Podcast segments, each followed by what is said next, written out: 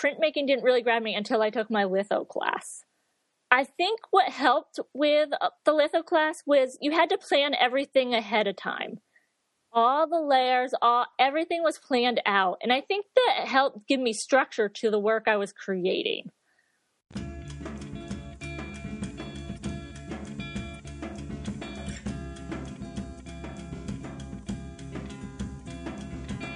Welcome to the Studio Break Podcast. I'm your host, David Linaway. For today's 161st episode, I'm joined by Amanda Kralovic, who is a printmaker and mixed media artist, and she was also one of our finalists for last year's 2015 Studio Break competition. Her work was selected by Julia Friedman of Exchange Works, so we're very excited to have her on. If, in fact, this is the first time you're listening to Studio Break, we just want to let you know that Studio Break is a podcast and blog site. We feature a variety of different artists. They come on and share insight into their studio practice in these lengthy interviews. Again, you can listen right there on the default player on studiobreak.com. There's a link to the iTunes store, so you could also go there, subscribe to the podcast, and check it out there. But each of the posts that we have have images of the artist's work, links to their website, so you can find out about current shows and other information. So, again, feel free to peruse the archive. Again, you can locate that left on the sidebar and scroll back month by month, check out some of the podcasts that you missed. So, please do that. Of course, we would appreciate it if you followed us on a variety of different media platforms, including Facebook, so you can like and follow our page there to get updates. You can follow us on Tumblr, that's studio break.tumblr. And last but not least, please send all your cool tweets to at Studio Break on Twitter. And with that out of the way, here is our interview with Amanda Kralovic. Stay tuned.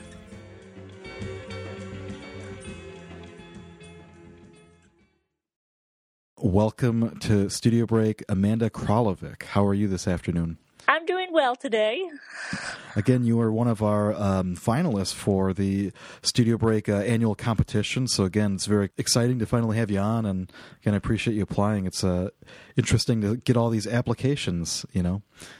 Yeah, I'm very honored to be uh, picked as one of the finalists. I know I just graduated with my MFA, so I was like applying all over the place, and this is one of the things that I got, and I'm very happy to be here. So. Yeah, yeah, very cool. Um, and again, I always kind of like to get a background of someone just to kind of get an idea where they're from, and and you know maybe kind of starting from there. So, so where are you from? Where did you grow up? And we can um, unlock your childhood after that, yes. I guess. um, I'm originally from upstate New York, kind of near Saratoga Springs. I don't know; it's everybody knows it as the racetrack. And I then went to undergrad at Central Connecticut State University for uh, illustration, um, studio art illustration. And then I lived in Boston for many, many years, probably almost eight years before going to get my MFA at UMass Dartmouth for printmaking. Cool, cool. And so was art always something that was on your brain? And in terms of that, I, again, I know that you also have, um, you're also an athlete too, if I'm not mistaken. Yes growing up, I was a competitive swimmer. Um, I started about 12 years old and I just kept continuing on. I did it through, you know, all through high school and undergraduate. In college, I swam. And then, and then I actually stopped after that and I tried, because I really finished, I finished swimming and it was like, who am I? I'd always been interested in art. I was a studio art major and um, I had just I just didn't know who myself I was after you know because I was known as a swimmer. Mm-hmm. You know, I was swimmer Amanda. Mm-hmm. And although art was always a part of me and always what I wanted to do, I didn't know what I wanted to do with it. I think it took a long time. I tried so many different things within the art field that it just took me a long time to really focus in on what I wanted to be doing. And were you always kind of like working like tangentially then, or at least like you're training as a swimmer, and then you're also kind of like doing creative, you know, art stuff when you're not swimming? Right. Yes. I mean, it was always kind of like when I was in high school, I had this one little corner in my room that I'd always do my like artsy crafts. It was more like arts and crafts when I was younger. Mm-hmm. Um, and I paint a lot of wood and I do like that type of thing. And then and then once I got to college, I mean, in high school, we had a good art program as well, where we draw and paint and, you, you know, mm-hmm. from still lives and model, well, not really models, but each other, you know. So we were getting that background in, in high school. But then in in undergrad, I really studied more. I was into painting, drawing, illustration type stuff. So that was kind of the direction I went for a while. And I actually did a lot of graphic design too, because, you know, I went to, at, to school at the time when graphic design was so big, still big, but it was so big that that was the thing that was going to lead you to a job. So I did it and I did it for a while and then I'm like, I want more hands-on stuff. This mm-hmm. computer I can't sit at the computer for, you know, ages and ages or hours and hours and I just I just my whole last year I ended up doing all, you know, hands-on art classes along with some art history obviously. And um and then graduated and I didn't really know what I was going to do after that. I had a degree in art. So I ended up yeah, mo- I moved to Boston and I got a admin job there. Um, and it really was just to pay rent. And I worked on my art on the side. And it took me many years to get back to it after that. Well, I'm curious then. So, like in terms of like uh, illustration and that, I mean, I guess in, in terms of your kind of like initial experience, you know, before kind of going back and getting your MFA and, and kind of working through all these different experiences, um, what kind of things did you did you like to make? I, in terms of like a subject, in terms of painting or printmaking or you know anything that you might have maybe studied in undergrad. What what did that work look like? I guess is all I'm trying to get across. Well, my work from undergrad it was really mostly what my teachers asked me to do. I wasn't really going that far into like illustration wise. I did have like a capstone show and I did I wanted to be a children's illustrator really. Mm-hmm. Um, so I went more a children's route for my final. I had written a book um, and I illustrated it. And I can't say that it came across very well. I think that was really the beginning of my like sequence type work that I was doing. Mm-hmm. And I don't know if it really portrayed what it was supposed to, but I think I took that after, like after graduate undergrad school, I took a class at Mass Art in illustration and I actually put together the actual an actual children's book it was about this bear that I had growing up. I was always into stuffed animals. So um, I had this big bear um, that I called Winter, and I created this book called Hello Winter. Mm-hmm. And I illustrated it. And of course, I sent it out trying to, you know, get it published. It never got published, but maybe someday. Well, so I'm kind of curious then too. So like, you know, you you finish undergrad and it sounds like again you kind of go to to, to work as a, a graphic designer, you know, cuz and again, I think that's something that's still, you know, things that people uh, think about today in terms of just working digitally, working on the computer, or kind of like in a field where it seems kind of practical. Was there something about too, like just kind of working like on other people's creative like projects that you'd rather like you started kind of like thinking like, man, I really wish I could just focus on what like I want to do kind of creatively. Was like when I was doing administration, it was administration work. I wasn't really doing much graphic design. It was just administration work for a residency, medical residency program. Okay. Um so I mean, I was doing work on my side. I was taking classes. I think when I was I was taking classes at Mass Art and School of SMFA. Mm-hmm. And um taking a class a semester really just helped me keep going with my art. Um, I had ran into a lot of people who said that, you know, like in the classes that said, oh, I graduated from mass art, you know, 10 years ago. This is the first time I've done art since. That was kind of disappointing to me because I, I mean, I had wanted to be an artist since I was like three years old. So I was just like, well, I can't let that happen to me. Mm-hmm. Um, so I just kind of, I kept taking classes because I think my mind wasn't really there as to what I had wanted to do with it. Um, I had done this series at the end of undergrad with these buttons, and I don't like it was a painting series, and I thought I wanted to be a painter. Um, and so I I practiced painting for a while, and I actually did. I I spent a couple years having a social life in Boston, actually, mm-hmm. um, and I didn't really get much work. I was doing some little things, you know, like studies in a way um, you would call them, but not very often. And then I did, I sat down, this was probably what, five years after graduation or something. It was, or four, four or five years after graduation.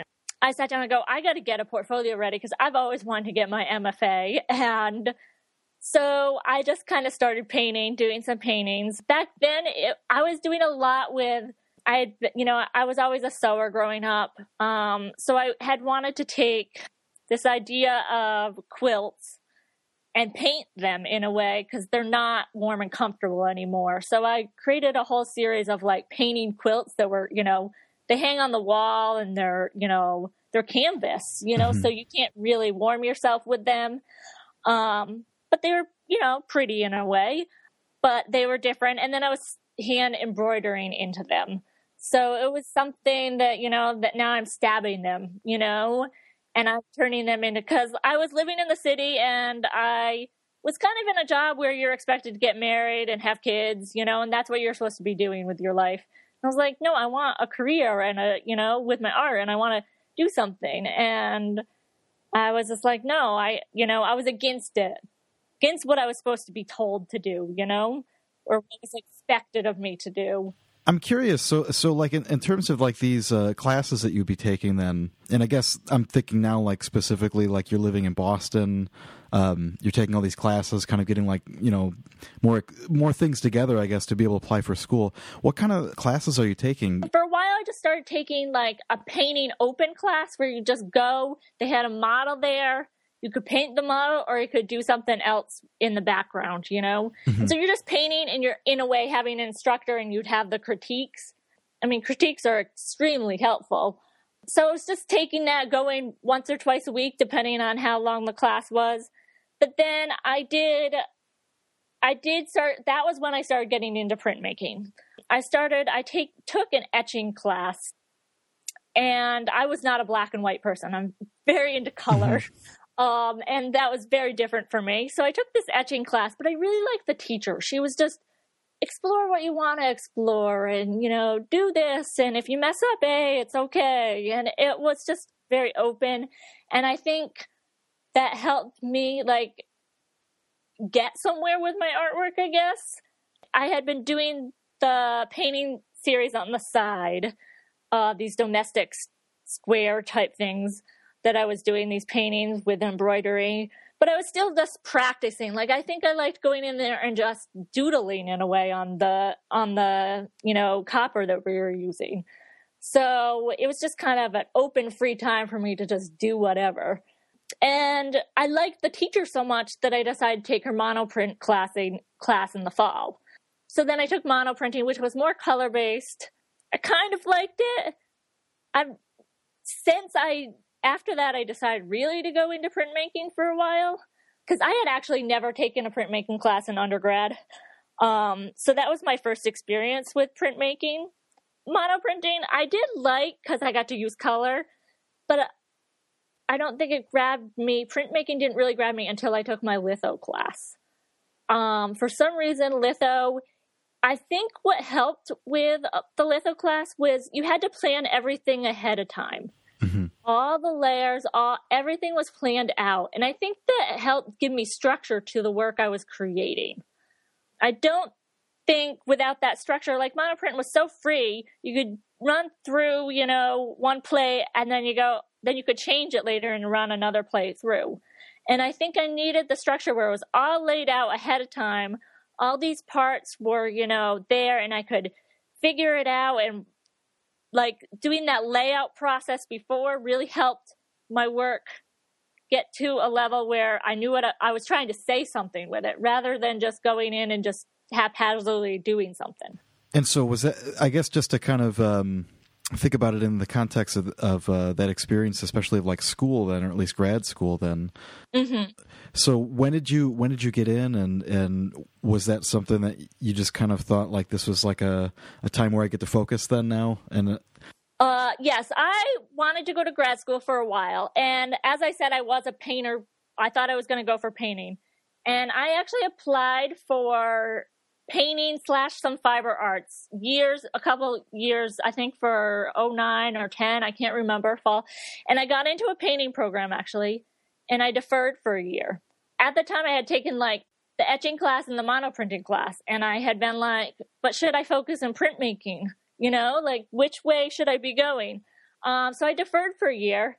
And then I was actually signed up for the next year. And then just out of the, I had, had taken the litho class in between and uh, I was still kind of debating. And I was like, I, it just came to me one day. I was signed up. I had classes all ready for a painting MFA. And I go, no, I'm not going to go. I really think I'm a printmaker. I'm going to concentrate, get my portfolio ready in printmaking. Because at that time, I really didn't have, you know, because you need 20 images or something to about to apply for an MFA. Some of them needed 12, but most of them needed 20. And it was just like, well, I need to get 20 good prints, you know.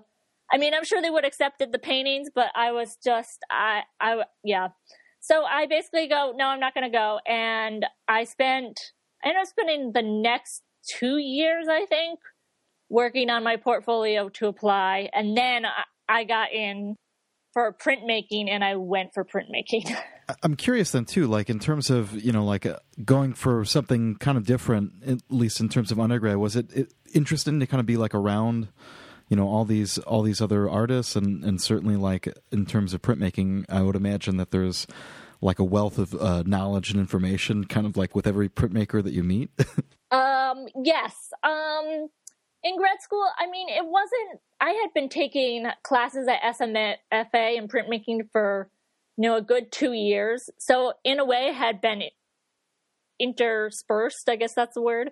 Um, in with all the printmakers there, so I kind of felt like I had had that group at SMFA. Mm-hmm. Um, and then I went down to UMass Dartmouth and, you know, in a way I got more. Um, some people say, oh, you should have just stayed at SMFA and gone to the MFA program there. And I was actually like, no, I needed, I wanted to experience something different because I learned all my printmaking at SMFA.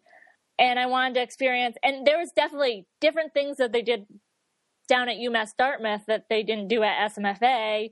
And I felt like learning those different things was good, a good step for me because every department across the entire country is going to do something different. So it opened up my eyes to different things that you could do within printmaking, I guess. And no, I think that I think that makes sense completely. Um, well, because I think it's just always interesting to kind of examine those environments. You know, you kind of get used to making something in a certain way, and then all of a sudden you're like, you know, meeting with professors that are like, we don't want you to make this anymore. We want you to make something else. And then someone says something in critique and, you know, you kind of go in a different direction. So again, it's always such an interesting kind of time to think about that. You know, it's almost like an explosion of like different investigations, or at least right. usually, I don't know.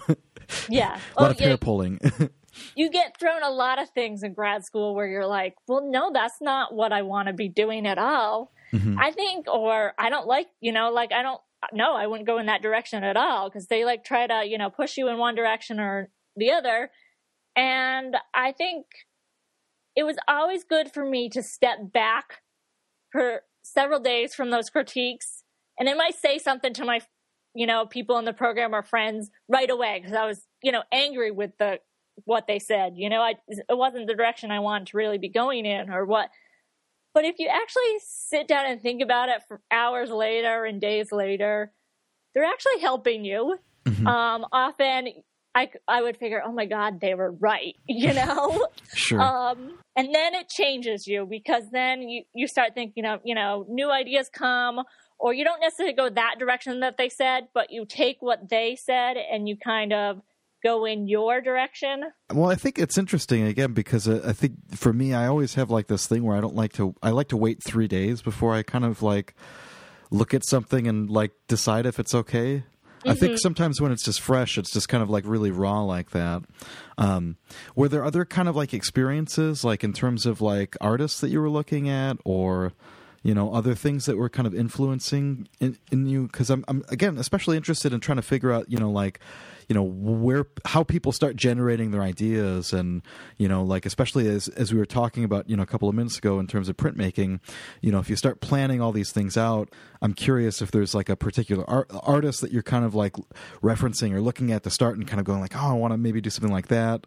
And then in terms of the studio practice i mean is it like something where you would like plan things out in a sketchbook and then kind of proceed from there or do mock-ups or guess there's two questions there.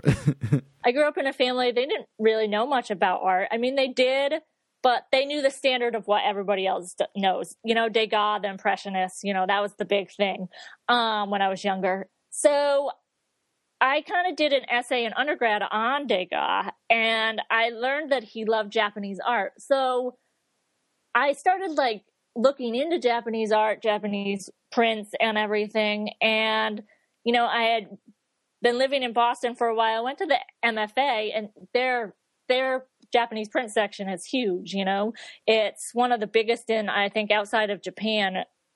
The collection that they have. So you know, I'd always see. I think I got inspired by the Jap- the way the flatness of their images are, uh, along with all the patterns and the illustrative look to them. So a lot of my prints um, are kind of based on that, but I also got into a lot of the color theory artists like Barnett Newman, um, Mark Rothko a little bit, um, but I love Barnett Newman. I could stand in front of one of his paintings for hours. Mm-hmm. um, and yeah, and actually, I did stand in one of his paintings. Um, I was in DC in the East Wing, I think, or East, whatever side it is. Um, but they were in the basement, and I was standing there, and I was the only person there. And I think the guard might have been a little lonelier. I don't know, um, but I was probably there for 45 minutes staring at these like five or six Barnett Newman paintings. Mm-hmm. Um,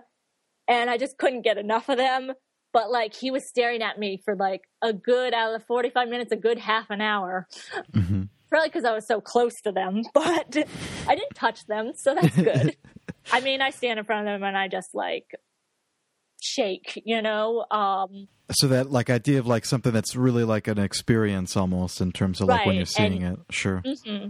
so I definitely was interested in that. So when I started that cyanotype series that I did um, towards the end of grad school, I think I was going for that repetition, but making you feel something.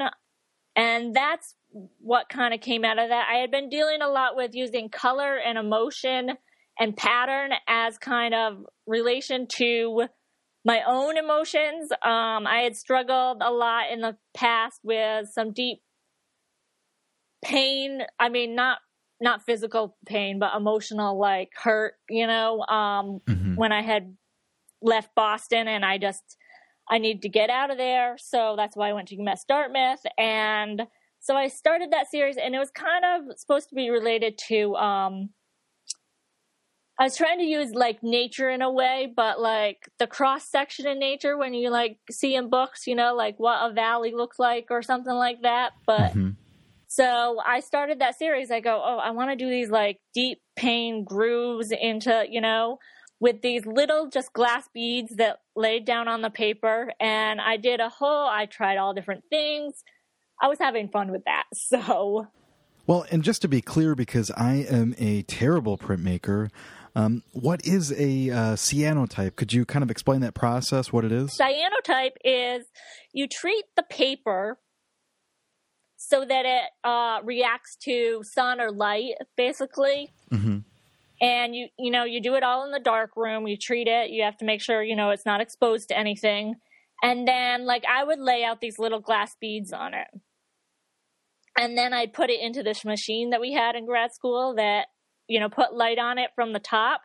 Wherever it's exposed to the sun or the light, um, it turns. It actually turns a gray color um, and however long it's exposed, it turns darker basically. The more exposure, the darker it's going to get. The less exposure, the lighter it's going to get. And once it's done, um, you take it out, take off, I took off the objects and you put in water. And that's when it chemically reacts and turns blue wherever it was exposed. Okay. And anything else that wasn't exposed, it turn it, you know, it wasn't exposed, so it just the liquid that you put on it just comes right off and it leaves it with the color of the paper. Okay. That was there. And I'm curious, is it something too where you're still like working up with the with like layers and kind of uh, like making those, those, adjustments, or is it happening at those, once? Those were not layers, but in a way they were layers because I would put it in for five minutes, and then the lightest spots, the stuff where it wasn't as dark, like I'd I'd cover up and then I'd I'd put it in for another couple minutes so that it, the re- the rest of it was exposed for like seven minutes, and then I'd cover some more up. Okay. And then, so I keep covering it up until about 25 minutes was the darkest areas of those images. So, I mean, in a way, that's layering, I guess. Right, right. Uh, it's like just a different process, right? Kind yes. of in some ways similar but different and still again kind of like a process. So Like my process for those was I had been thinking of them. I had been working on my thesis piece um which was really all I mean that was laid out from September that took me September all the way up through March. The mm-hmm. entire piece was laid out ahead of time. You know, it was, I didn't change anything after like the end of September. Mm-hmm. It was completely 100% laid out. And so I had been thinking about it while I was printing that at the litho press. So in a way, they were laid out in my head. Those, I didn't do like mock layouts of what they were going to look like. I kind of had ideas of what I wanted to do and I knew what I wanted to do. And then I just kind of took the glass beads and I let the glass beads kind of fall where they did and made these grooves like didn't put the glass beads in those groove spot that that the paper where the paper is really like a dark blue. There was no glass beads there. So i created these these dips i guess that are in the surface of you know the cross section of the landscape i guess it is or the land. Mm-hmm. i yeah i created these shapes and i let you know and then i go okay so where's going to be lighter and where's going to be darker um, as it gradually goes up or down depending on which? Yeah there again it's really kind of interesting. There's like a there's like an atmosphere or like i don't know there's there's this weird th- kind of relationship that i get when i look at them because even even though i don't know that it's directly tied into you know, in your artist statement, you kind of talk about, you know, obviously like water and kind of like being underwater, right. but I kind mm-hmm. of think of those like like a lack of depth perception or like the kind of weird ways that your eyes will get affected. And again, I'm sure that as a swimmer, you wear goggles and protect your eyes. Right. but, you know, yes. like I kind of think of that like blur, like something where it's almost like blurring or, you know, and you kind of I, see like these layers. So again, it's really interesting to kind of think about those relationships when looking at yeah. them in a way, I mean, a lot of my work, I, I was such a swimmer. Like I said, when I gre- stopped swimming, I didn't know who I was. I was a swimmer. That's who I was. Mm-hmm. Um, so I think even now, everything that I do has some tie into swimming, like so subconsciously that I don't really even, I don't see it, but everybody else sees it. You know, it's there because it's in me and I can't especially like interested like because you use the word kind of like landscape to describe them um is there like a, a particular i don't know like a a particular feeling or kind of like reaction? Because I, I, you've also kind of talked about that a little bit too. I mean is it just something where people you want people to kind of see that like kind of intensity and kind of paying attention to like you know the formal subtleties that are kind of going on? Because again they're really kind of like i don't know these very strange but kind of really kind of you know they draw you in. Yeah I mean, in a way, my work is now supposed to. I'm going towards this. They're landscapes of the mind. You know, mm-hmm. like mm-hmm. yeah, they're. I mean, you're supposed to be drawn into all the little things that are happening within the piece. And then I had a couple different types of beads in there. So some of them exposed darker when they exposed, and some of them were lighter when they exposed. So you never know. Every once in a while, there's, you know, one that's much lighter in among ones that are much darker. Mm-hmm. Um, and it was yeah it's supposed to be a very bring you in and really look at all these little details. That's what it's supposed to be doing i guess. Yeah. Actually i, I realize that too as i'm looking at these too i think about like um, whenever you see like those underwater divers you know like right. in terms of like that dark kind of water but then there's like part of it that's kind of illuminated. Like again in terms of like a trajectory or like a path or like a you know like a, a depth or like you know something that you're going into spatially it kind of has that play too. So it's again kind of interesting to me. Well i talked about this a lot in my thesis and i think this might be important is you know i spent i think i put it in my statement too i spent hours and you know when i was a swimmer hours and hours a day just moving back and forth with the line at the bottom of the pool. Um and it's really when you're a swimmer and you're practicing, it's really just you and the water. Although there are other people there and you're swimming against other, you're supposed to be concentrating on you. I mean, my coach from high school would always say, this is not like when you're competing against someone, you're not supposed to be competing against that person. You're supposed to be competing against the clock, which is basically just competing against you. Because you're only really trying to beat your last best time, not the person next to you. So you're supposed to be in this bubble in a way when you're in the water. You're not supposed to be thinking about anything. You're only supposed to be thinking about what you're doing. And I think that's what one of the things that also drew me to printmaking. It's very physical. Mm-hmm. Um, so you're constantly moving and doing things. You're on your feet as well as you're thinking and you're working and um, all those things combine together and your mental aspect is there. You have to be mentally focused on what you're doing. So it's really a combination of physical, mental. No, no, I think I think that totally makes sense, um, and especially too, like I mean, really, like any time that I wind up looking at like a, especially like non-objective work, you know, you're kind of like trying to find a place into it, you know, and I think mm-hmm. a lot of the things that you're talking about um, would be what you're, you're kind of left for because you're trying to understand this experience or um, even just kind of ask. So I think in that sense, again, that makes a lot of sense, and also seems like then it works pretty well. Mm-hmm. Yeah, and I mean the Santa tape gave you that deep dark blue that to me comes across as moody and I know to me it came, you know, paint it was I was trying to, you know, paint, but color, I mean color is totally up to the viewer in my opinion. I mean even if you read stuff, I've done a lot of reading on color. It is a very personal thing. Mm-hmm. So it could come across as anything, you know, it's a little ambiguous because not everybody you know, thinks the same thing when they see a deep, dark navy blue, you know? So, so what what have you been, I guess, doing since then? Um, in terms of obviously living, and again, there's some teaching experiences that we can talk about too. But um, you know, what what is how is that transition into the work, at least in terms of what you're doing now? Because again, there are some kind of newer pieces. It looks like on on your site that are are screen yes. printed, and and they're again like in terms of a range of colors, you know, as as um, mm-hmm. as opposed to the process that, that we were just talking about. Right. Um, yes, I am trying to deal a lot with color and pattern related to in in a way natural forms that kind of form. You know, I did that screen printing series on rivers. You know, rivers are constantly moving, changing, but then relating the color to like an emotional side of me. Um, and I tend to bring out color kind of intuitively in a way. Like, mm-hmm.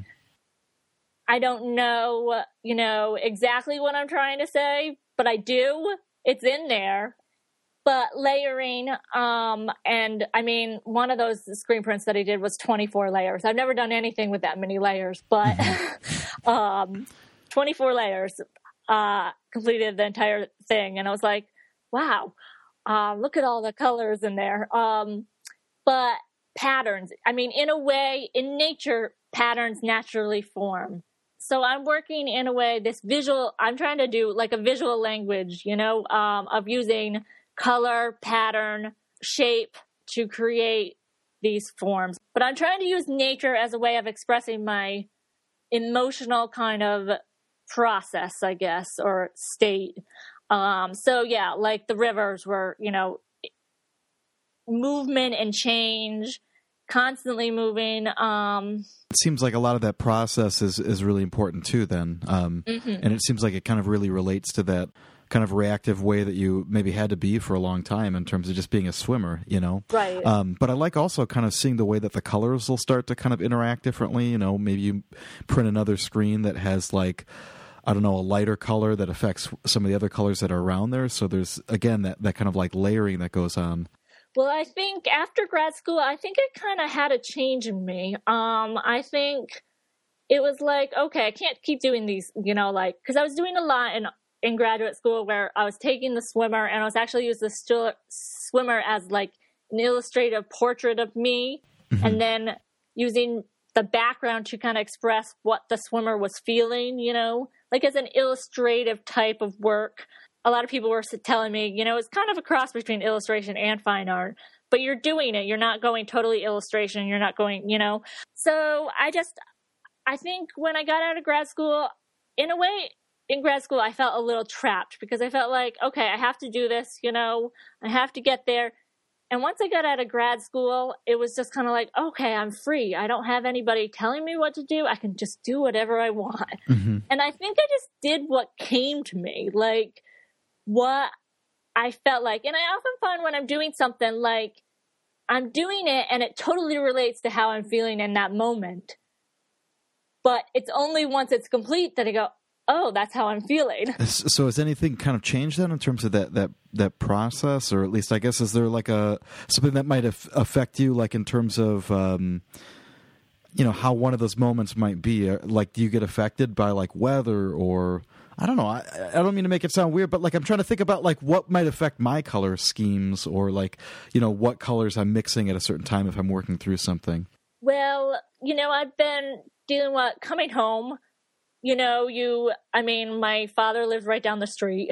Um, he's, I feel like he's always constantly there. and I just felt trapped in a way, like, oh my God, am I going to get out of here? You know, am I going to be able to just get my work done, be more independent? You know, I moved home. I felt like I lost my independence in a way. I think a lot of it had to do with that. Like, I want to be moving, I want to be changing, I want to be on my own but I maybe feel a little trapped. And I don't know if that's coming through in the pieces, but I felt like I was in a way tumbling like one of them's tumbling I was tumbling through life in a way. You know, I wasn't I wasn't in control of my life as much as I wanted to be. Mm-hmm. But I was moving forward at the same time. You know, I was I was I've been getting into a lot of shows, you know, and and I mean that's all been good and I had the teaching job and I was moving forward and I, you know, was finding things and I was happy with the way my art was going and the way the career was going, but yet I was stuck here without much money, you know, and without being able to afford much. Yeah, it's really the uh, dilemma of the artist, right? Really about that balance of trying to figure out how to make a living and pay your right. bills while while being able to get you know all of this stuff done that you want to do. Because um, I don't know, I don't know what the alternative is. You know, I always well, try to yeah. I always try to think of it when I see it and go, oh, I'm I'm glad I'm not doing that. grateful for the fact that my dad had a rent free apartment for me mm-hmm. because I think you know I have a job right now. I'm working 20 hours a week, maybe a little bit more um, but that gives me the time to work on my artwork, which I wouldn't have if I had to pay for my own apartment and all, all utilities and all that stuff. I mean, I still pay for most of the utilities, but there's some things that I'm not, I don't even have to worry about right now. And it's giving me that time to work on my artwork and get, you know, work done. So, that part I'm liking. sure, sure. Well, and I guess uh, in in terms of thinking about to the present, then um, you know, are are there things coming up in terms of exhibitions and shows that you're that you're participating in that you're you know excited about and working uh, towards? Yes. Um, I will have a piece up um, in the 29th annual McNeese National Works on Paper exhibition. It was uh, judged by Brooke Davis Anderson. It was a pretty big show. They had like over 800 and something pieces to you know pick at and they only chose like 72 pieces so i was very honored to be chosen at McNeese State University in their gallery in Lake Charles, Louisiana. Um, it opens May 23rd or March 23rd. Oops.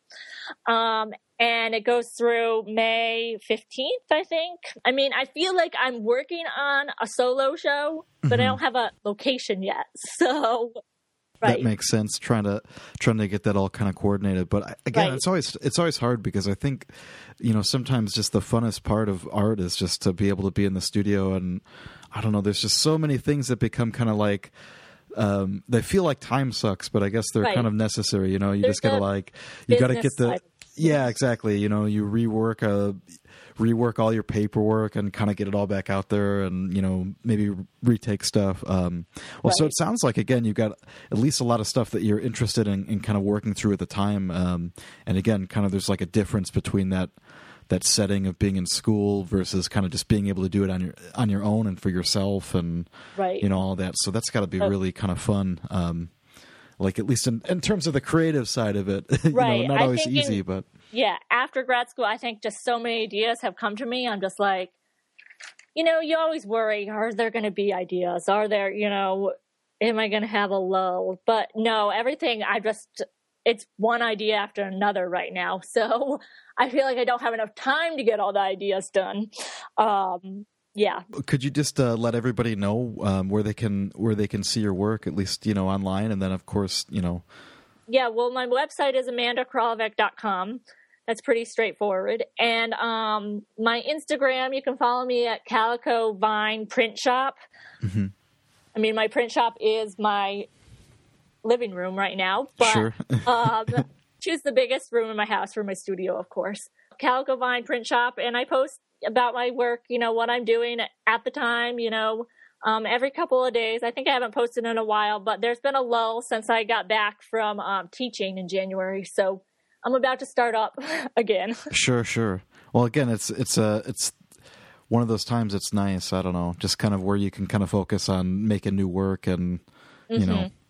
So, um, Yep. well, awesome. Again, I, I really want to thank you again for taking the, the time to uh, speak with me today. Again, it's always interesting, kind of getting getting the, the perspective straight from the artist. You know. hmm Yeah, great. It was so great speaking with you, David.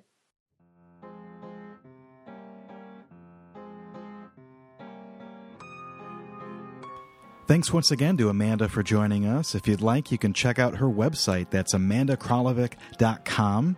If you'd like to follow her on Instagram, it's Calico Vine Print Shop. And last but not least, if you would like to follow her on Twitter, it's at Calcovine. And if you happen to be in Louisiana, you can check out her artwork at the McNeese State University. Again, it's part of the 29th annual McNeese National Works on Paper exhibition, and it runs through May, so please check it out. If we happen to catch some new listeners, we do want to encourage you to visit studiobreak.com and check out some of the other artists' interviews. Again, over 160 episodes, each with images of the artist's work, links to their websites. You can easily go through the archive, just look over to the left sidebar and scroll back. You can also follow the link to the iTunes store and subscribe to the podcast.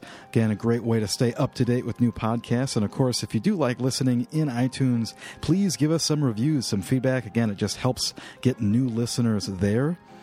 And of course, you can always help out by spreading the word. So please do us a favor follow our Facebook page and like it. Again, you can easily share stuff there, so we appreciate that. Please follow us on our Tumblr page, that's studio break.tumblr. And then, of course, last but not least, you can send all your interesting tweets of artwork and all sorts of good stuff to at Studio Break. So please say hello as always, thanks to Skylar Mail for providing the music to Studio Break. You can check out his artwork. His website is skylarmail.com. And since you're visiting his site, please uh, take a gander at mine. That's davidlinneweh.com. Of course, as I might have revealed on here, I am getting married in 50 some days. So, again, it's a little sporadic. I apologize. I thank you for your patience. I will do better, I promise. And of course, um, I'm looking forward to getting a lot of new podcasts out this summer when time permits. But until then, we'll talk to you real soon.